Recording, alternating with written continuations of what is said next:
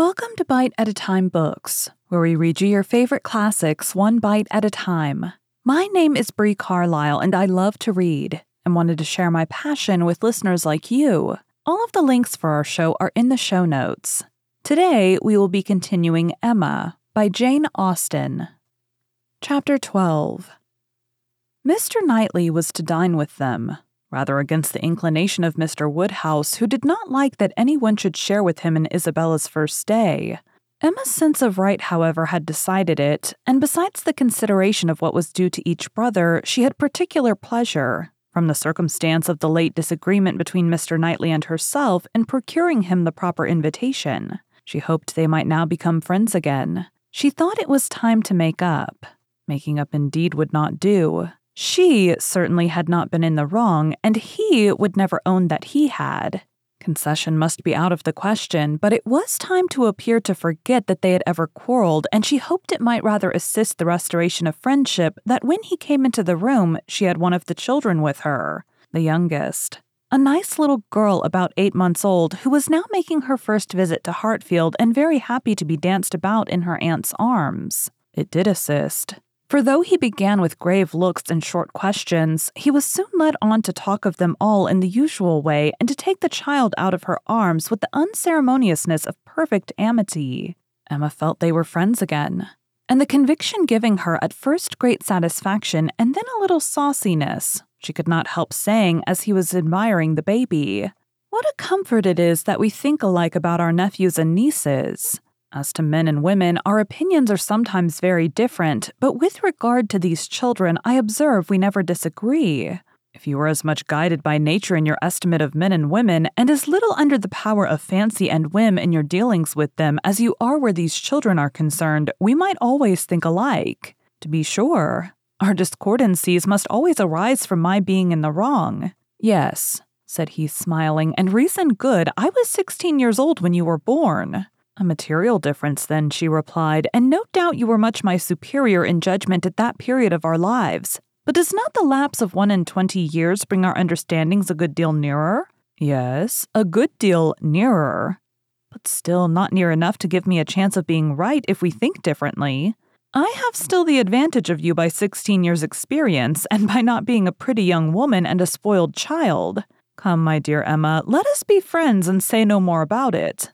Tell your aunt, little Emma, that she ought to set you a better example than to be renewing old grievances, and that if she were not wrong before, she is now. That's true, she cried. Very true. Little Emma, grow up a better woman than your aunt.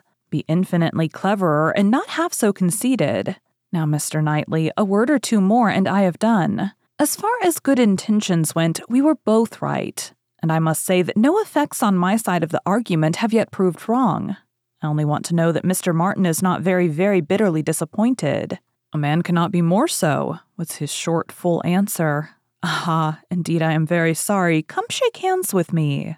This had just taken place, and with great cordiality, when John Knightley made his appearance, and How do you do, George? and John, how are you? succeeded in the true English style, burying under a calmness that seemed all but indifference the real attachment which would have led either of them, if requisite, to do everything for the good of the other.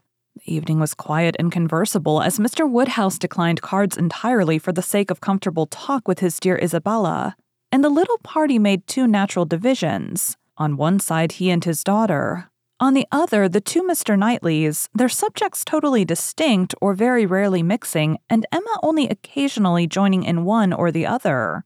The brothers talked of their own concerns and pursuits, but principally of those of the elder, whose temper was by much the most communicative and who was always the greater talker. As a magistrate, he had generally some point of law to consult John about, or, at least, some curious anecdote to give.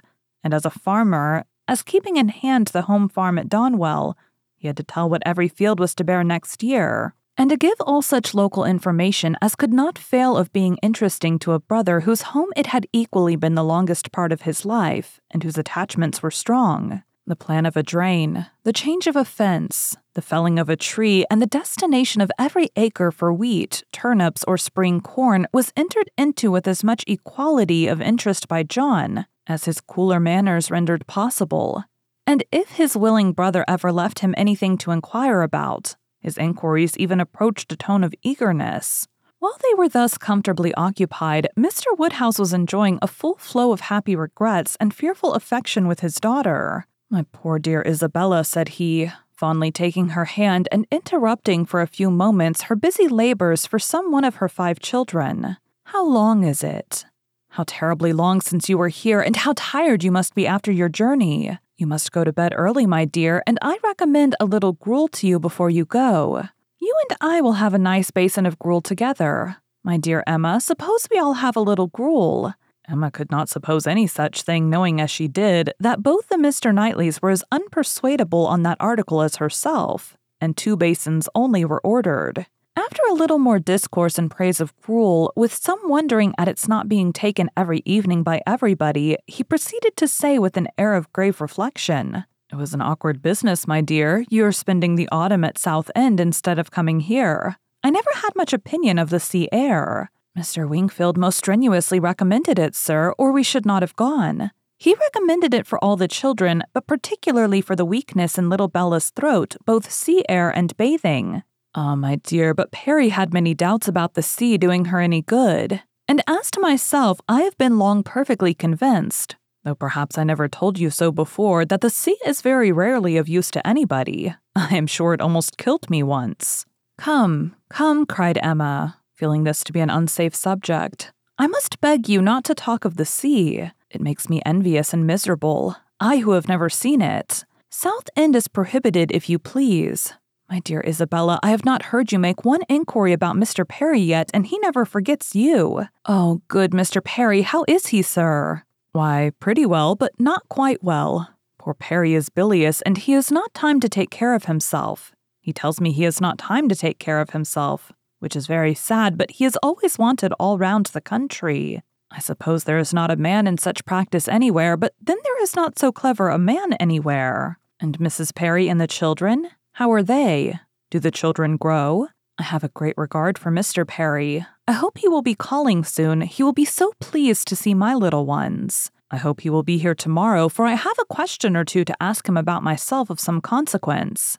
And my dear, whenever he comes, you had better let him look at little Bella's throat. Oh, my dear sir, her throat is so much better that I have hardly any uneasiness about it. Either bathing has been of the greatest service to her, or else it is to be attributed to an excellent embrocation of Mr. Wingfield's, which we have been applying at times ever since August. It is not very likely, my dear, that bathing should have been of use to her. And if I had known you were wanting an embrocation, I would have spoken to. You seem to me to have forgotten Mrs. and Miss Bates, said Emma. I have not heard one inquiry after them. Oh, the good Bateses. I am quite ashamed of myself, but you mention them in most of your letters. I hope they are quite well. Good old Mrs. Bates. I will call upon her tomorrow and take my children. They are always so pleased to see my children. And that excellent Miss Bates. Such thorough, worthy people. How are they, sir? Why, pretty well, my dear, upon the whole, but poor Mrs. Bates had a bad cold about a month ago. How sorry I am. But colds were never so prevalent as they have been this autumn. Mr. Wingfield told me that he has never known them to be more general or heavy, except when it has been quite an influenza. That has been a good deal the case, my dear, but not to the degree you mention. Perry says that colds have been very general, but not so heavy as he has very often known them in November. Perry does not call it altogether a sickly season. No, I do not know that Mr. Wingfield considers it very sickly, except. Oh, my poor dear child, the truth is that in London it is always a sickly season. Nobody is healthy in London. Nobody can be. It is a dreadful thing to have you forced to live there so far off and the air so bad. No, indeed. We are not at all in a bad air. Our part of London is very superior to most others. You must not confound us with London in general, my dear sir. The neighborhood of Brunswick Square is very different from almost all the rest. We are so very airy. I should be unwilling, I own, to live in any other part of the town. There is hardly any other that I could be satisfied to have my children in. But we are so remarkably airy. Mr. Wingfield thinks the vicinity of Brunswick Square decidedly the most favorable as to air. Oh, my dear, it is not like Hartfield. You make the best of it, but after you have been a week at Hartfield, you are all of you different creatures. You do not look like the same. Now, I cannot say that I think you are any of you looking well at present. I'm sorry to hear you say so, sir, but I assure you, excepting those little nervous headaches and palpitations which I am never entirely free from anywhere, I am quite well myself. And if the children were rather pale before they went to bed, it was only because they were a little more tired than usual from their journey and the happiness of coming. I hope you will think better of their looks tomorrow, for I assure you Mr. Wingfield told me that he did not believe he had ever sent us off altogether in such good case. I trust at least that you do not think Mr. Knightley looking ill, turning her eyes with affectionate anxiety towards her husband. Middling, my dear, I cannot compliment you. I think Mr. John Knightley very far from looking well. What is the matter, sir? Did you speak to me? cried Mr. John Knightley, hearing his own name. I am sorry to find, my love, that my father does not think you looking well, but I hope it is only from being a little fatigued. I could have wished, however, as you know, that you had seen Mr. Wingfield before you left home. My dear Isabella, exclaimed he hastily, pray do not concern yourself about my looks. Be satisfied with doctoring and coddling yourself and the children, and let me look as I choose. I did not thoroughly understand what you were telling your brother, cried Emma, about your friend Mr. Graham's intent to have a bailiff from Scotland to look after his new estate. What will it answer? Will not the old prejudice be too strong? And she talked in this way so long and successfully that, when forced to give her attention again to her father and sister, she had nothing worse to hear than Isabella's kind inquiry after Jane Fairfax. And Jane Fairfax, though no great favorite with her in general, was at that moment very happy to assist in praising. That sweet, amiable Jane Fairfax, said Mrs. John Knightley. It is so long since I have seen her, except now and then for a moment accidentally in town. What happiness it must be to her good old grandmother and excellent aunt when she comes to visit them. I always regret excessively on dear Emma's account that she cannot be more at Highbury. But now their daughter is married, I suppose Colonel and Mrs. Campbell will not be able to part with her at all. She would be such a delightful companion for Emma. Mr. Woodhouse agreed to it all, but added, Our little friend Harriet Smith, however, is just such another pretty kind of young person. You will like Harriet. Emma could not have a better companion than Harriet. I am most happy to hear it, but only Jane Fairfax one knows to be so very accomplished and superior and exactly Emma's age. This topic was discussed very happily, and others succeeded of similar moment and passed away with similar harmony. But the evening did not close without a little return of agitation. The gruel came and supplied a great deal to be said. Much praise and many comments, undoubting decision of its wholesomeness for every constitution, and pretty severe philippics upon the many houses where it was never met with tolerably. But unfortunately, among the failures which the daughter had to instance, the most recent, and therefore most prominent, was in her own cook at South End, a young woman hired for the time who never had been able to understand what she meant by a basin of nice smooth gruel. Thin, but not too thin. Often as she had wished for and ordered it, she had never been able to get anything tolerable. Here was a dangerous opening. Ah, said Mr. Woodhouse, shaking his head and fixing his eyes on her with tender concern. The ejaculation in Emma's ear expressed, Ah, there is no end of the sad consequences of your going to South End. It does not bear talking of.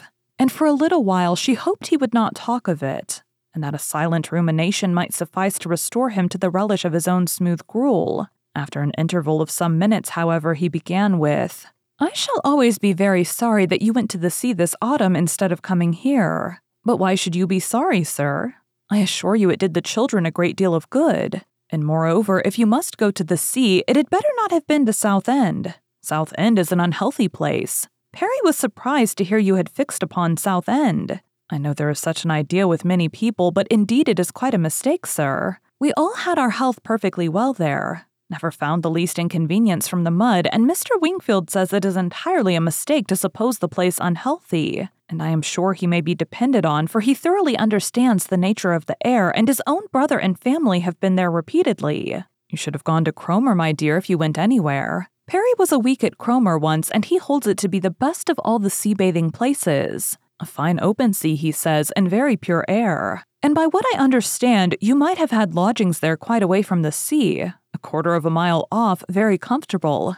You should have consulted Perry. But, my dear sir, the difference of the journey, only consider how great it would have been. A hundred miles, perhaps, instead of forty. Ah, my dear, as Perry says, where health is at stake, nothing else should be considered, and if one is to travel, there is not much to choose between forty miles and a hundred. Better not to move at all. Better stay in London altogether than travel 40 miles to get into worse air. This is just what Perry said. It seemed to him a very ill judged measure. Emma's attempts to stop her father had been in vain. And when he had reached such a point as this, she could not wonder at her brother in law's breaking out. Mr. Perry, said he in a voice of very strong displeasure, would do as well to keep his opinion till it is asked for. Why does he make it any business of his to wonder at what I do, at taking my family to one part of the coast or another? I may be allowed, I hope, the use of my judgment as well as Mr. Perry. I want his directions no more than his drugs.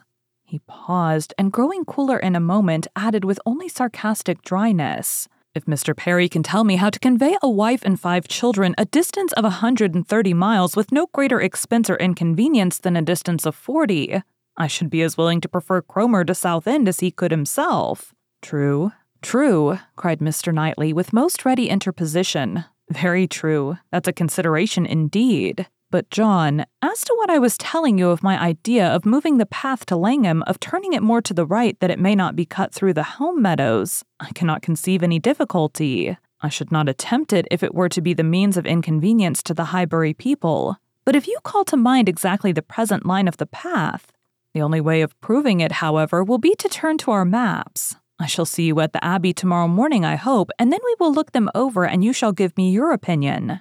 Mr. Woodhouse was rather agitated by such harsh reflections on his friend Perry, to whom he had, in fact, though unconsciously, been attributing many of his own feelings and expressions. But the soothing attentions of his daughters gradually removed the present evil, and the immediate alertness of one brother and better recollections of the other prevented any renewal of it.